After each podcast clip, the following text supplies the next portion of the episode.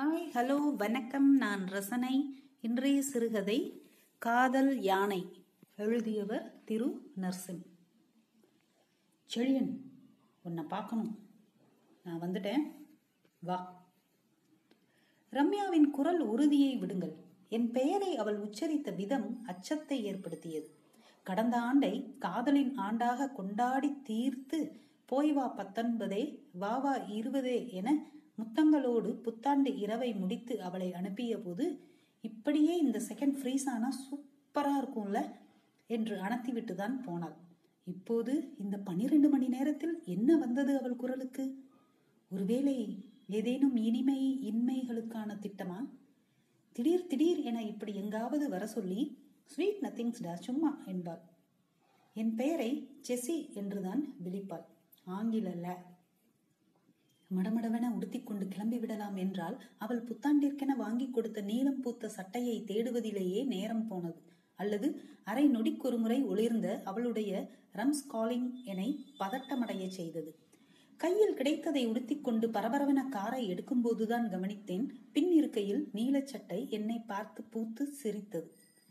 Rooms வந்துட்டேன். வேற அறியும் நான் தாமதமாக வரவில்லை. சொல்லப்போனால் இப்படி சொல்லாமல் கொள்ளாமல் திடீரென வந்துவிட்டு வா என்று சொன்னதும் எப்போதும் எடுக்கும் நேரத்தை விட துரிதமாக துருதுருவென ஓடி வந்து விட்டிருக்கிறேன் ஆனாலும் நான் அவளை வெகுநேரம் காக்க வைத்து விட்டது போன்ற ஒரு பிரம்மையை ஏற்படுத்தினாள். குற்ற உணர்ச்சிக்கு ஆளாக்குவது காதலின் குயுக்தி. Thank you for doing the favour sir thank you ஆனால் நான் காஃபி ஷாப்பில் இல்லை. வெளியில வா.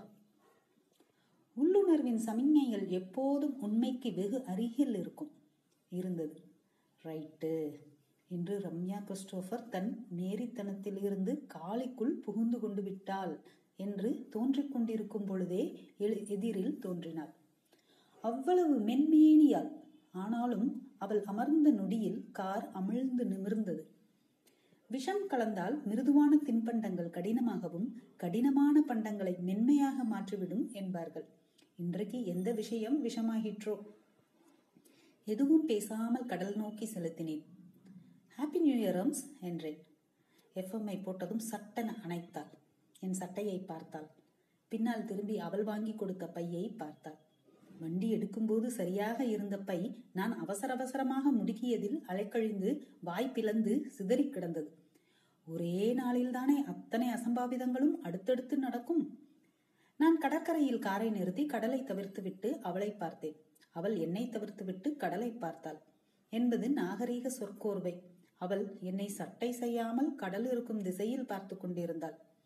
முந்தைய இரவின் கொண்டாட்டங்கள் மணற்பரப்பில் இன்னமும் மிச்சம் இருந்தன கோலாகலங்களின் மறுநாட்கள் ஒருவித மாயத்தன்மை கொண்டவை. முந்தைய நாளின் அத்தனை மகிழ்ச்சியும் ஒரு மென் சோகத்திற்குள் மகளுக்கு கொண்டாட்டமாய் திருமண நிகழ்வு முடிந்த மறுநாள் காலையில் இருக்கும் தந்தையின் மனநிலை போல இருந்தது கடற்கரை. பெரும் வெறுமை. கொஞ்சமாய் காற்று எங்கும் நீக்கமர நிறைந்திருந்தாலும் கடல் மேவும் காற்றுதான் காற்றின் தாய் வீடு. கடல்புறத்தில் மட்டும் காற்று தன் தாய்மொழியில் பேசும் போல. ரம்யா கிறிஸ்டோபர் என் ரம்சாக இப்போது அமர்ந்திருந்தாள் எனில் இந்த கடல் காற்று வியாக்கியானங்கள் அத்தனையும் அவளிடம் சொல்லி மிதப்பு காட்டியிருப்பேன். ஆனால் அவள் சற்று வளர்ந்த குரங்கு போல அமர்ந்திருக்கிறாள். இது போன்ற போர்க்கால சூழலில் அமைதியாக இருப்பது மட்டுமே ராஜதந்திரம். இருந்தேன். போன் எடு. எடுத்தேன். நான் சொல்ற நம்பரை டயல் பண்ணு. என்னை பார்ப்பதை முற்றாக தவிர்த்து எண்களை சொன்னாள். நான்காவது இலக்கத்தை அழுத்தும் போதே பெயர் வந்தது. சொல்வதை நிறுத்தி என் மொபைலை பார்த்தாள். ஆனந்தி. இவளோட நம்பர் சார் கான்டாக்ட் லிஸ்ட்ல எப்போ வந்துச்சுன்னு தெரிஞ்சுக்கலாமா? என்னமோ ஏதோ என்று பயந்திருந்தேன். எவ்வளவோ இருக்கின்றன என் சட்டையை பிடிக்க. என் அலட்சியங்கள் என் ஸ்திரத்தன்மை என் முன்கோபம் என என்னை வீழ்த்த என்னிடமே நிறைய ஆயுதங்கள் இருக்கின்றன. அதை விடுத்து ஏதோ சம்பந்தமில்லாமல் பிதற்றுகிறாளே என தோன்றியது.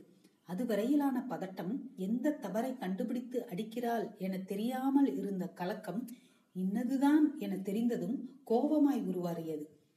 லூசா நீ? ஆமாடா லூசு தான் முதல்ல சொல்லு. அவ நம்ம கம்பெனில சேர்ந்தே ஒரு வாரம் தான் ஆகுது சோ வாட் ஏதோ ஒரு இஷ்யூ இரு சொல்றேன். என நேரத்தை வாங்கினேன். நான் ஒன்றுமே செய்யவில்லை என்பது என் மனதிற்கு தெரியும்.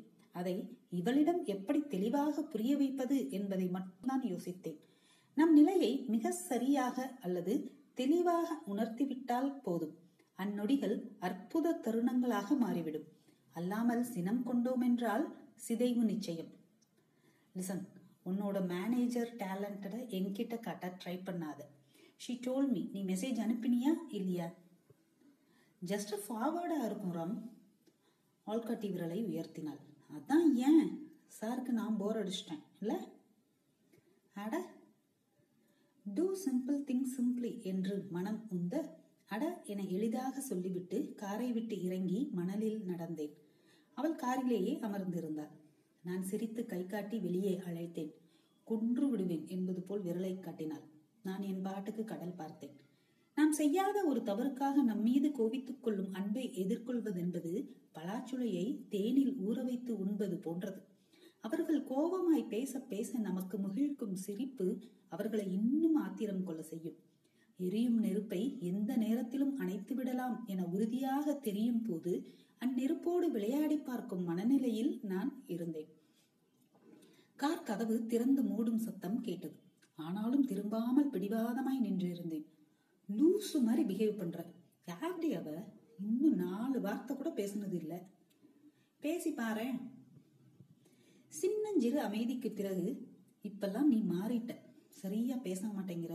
கேட்டா ஆஃபீஸ் பீப்புள் வாட்சிங்னு ரீசன்ஸ் எப்போ பார்த்தாலும் வாட்ஸ்அப்பில் ஆன்லைனு ஆனால் நான் அனுப்புகிற மெசேஜ் எல்லாம் சிங்கிள் டிக்ல கேட்டால் ஃப்ரெண்ட்ஸ் குரூப்பில் வீடியோஸ் பார்த்தேன்னு சொல்கிறேன் எகெயின் ரீசன்ஸ் ரீசன்ஸ் நீ ஆன்லைனில் இருக்கும்போது யாரெல்லாம் ஆன்லைனில் இருக்கான்னு பார்க்கறது தான் இப்போ என் வேலையாக இருக்கு. சே குரலின் கடுமை கூடியது அவளுக்கு. அமைதி. புயலுக்கு பின்னா முன்னா என்பதுதான் கேள்வி. ஆனாலும் அமைதியாக இருந்தேன். பெண்ணின் மனதை வென்று காதல் வாகை சூடிவிடலாம் அதன் பின் அதே அன்பை அவளிடம் இருந்து இறுதி வரை பெறுவது என்பது பெரும் பாடு. ஒரு எளிய அன்பை கையாள்வது எவ்வளவு கடினமாக இருக்கிறது என புரிந்தது. காதலில் ஆரம்ப அன்பின் அளவை அப்படியே வாழ்நாள் முழுக்க தக்க வைத்துக் கொள்ள அன்றாடம் சமர்புரிய வேண்டித்தான் இருக்கிறது. மீண்டும் புகார் பெட்டியை திறந்தார். ஒரு கிஃப்ட் வாங்கி தர சொல்லி எவ்வளோ நாள் ஆச்சு? டைம் இல்லை.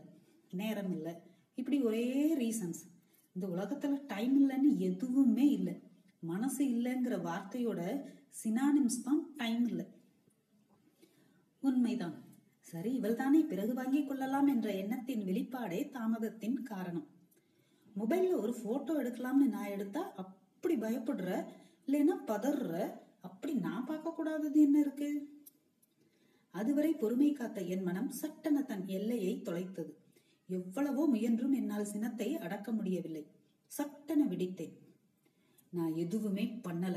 Just a private just a forward என் மேல ட்ரஸ்ட் இல்லைன்னா ஜஸ்ட் கெட் லாஸ்ட் நான் கத்தியதை ஒரு சிறுமி கண்ணுற்று பயந்து தன் அம்மாவிற்கு பின்னால் மறைந்து கொண்டு எட்டி பார்த்தாள். ஒரு நொடிதான். ரம்யா தன் மூன்றாம் விரலை காட்டிவிட்டு ஆட்டோ ஏறி போய்விட்டாள். அவளுக்கு என்னை பிடிக்காமல் போவதில் இருக்கும் வருத்தத்தை விடவும் இரு மடங்கு பதற்றம் அவளுக்கு வேறு எவரையாவது பிடித்து விடுமோ என்பது மட்டுமே பிரதானமாய் தோன்றிக் கொண்டே இருந்தது. மதிய நேர கடல். சலனம் ஏதுமற்று பெரும் கரும் பாறை போல் லேசாய் மிதந்து அலைந்தது. விரக்தியாக காரை எடுப்பதற்கு வந்தவன் அந்த காட்சியை பார்த்ததும் அப்படியே அருகில் சென்று விட்டேன். யானையும் கடலும் பார்க்க பார்க்க திகட்டாது எனில் கடல் பக்கத்தில் யானை. அதுவும் மதிய நேரத்தில் அவ்வளவாக ஆள் நடமாட்டம் இல்லாத எலியட்ஸ் பீச்சின் எதிர்ப்பக்கம் இருந்த நிழல் சாலைகளுள் ஒன்றில் என்றைக்கும் இல்லாத அதிசயமாய் யானை. அருகில் சென்றதும் தும்பிக்கையின் மூச்சுக்காற்று தரையில் பட்டு சத்தமும் துகளையும் கிளப்பிக் கொண்டிருக்க அதன் காலடியில் கிடந்த சிறிய கல்லில் சாய்ந்து எவ்வனமாய் அமர்ந்திருந்தார் பாகன். யானையின் அந்த பிரம்மாண்டம் மொத்தமும் கண்களுக்குள் வாங்கி முடித்து பாகனை பார்த்தேன். என்னங்க? என்றதும் பக்கத்துல ஏதோ அரசியல்வாதிக்கு மரியாதை செய்யணும்னு புக் பண்ணியிருக்காங்க. வழக்கமா இது மாதிரி வரதுதான் பொழுது சாய போயிருவேன். இங்க இருக்க கூடாதா சார் அட அதெல்லாம் ஒண்ணும் இல்ல. டீ சாப்பிடுறீங்களா? எனக்கு யானைனா சின்ன வயசுல இருந்தே ரொம்ப பிடிக்கும். யானைய பிடிக்காத ஆள் உண்டா சார் சொல்லிக்கொண்டே எழுந்தார். அவர் அசைவை பார்த்ததும் யானை அசைந்து கொடுத்தது. அவர் பக்கமாய் தன் முகத்தை வளைத்து உரசியது. அவரும் அனிச்சையாய் அதன் முகத்தில் தட்டு கொடுத்துவிட்டு என்னிடம் வந்து டீயை வாங்கினார். பயமா இருக்காதாங்க? எதுக்கு? இல்ல யானை காலுக்கு கடியில இப்படி அசால்ட்டா உட்கார்ந்து இருக்கீங்களே அட என்ன சார்? மனுஷங்களோடவே வாழ்றோம். அது குழந்தை சார். நம்பிக்கை சார். இவன் நம்மளோட ஆளு அப்படின்னு அது நம்பும் சார். அது நினைச்சா ஒரே மினிட்ல இந்த ஊரையே காலி பண்ணிரும். ஆனா என்னைய ஒன்றும் பண்ணாதுன்னு நான் நம்புறேன் பாரு சார். அந்த நம்பிக்கையை தான் சார் அதுக்கு ரொம்ப பிடிக்கும்.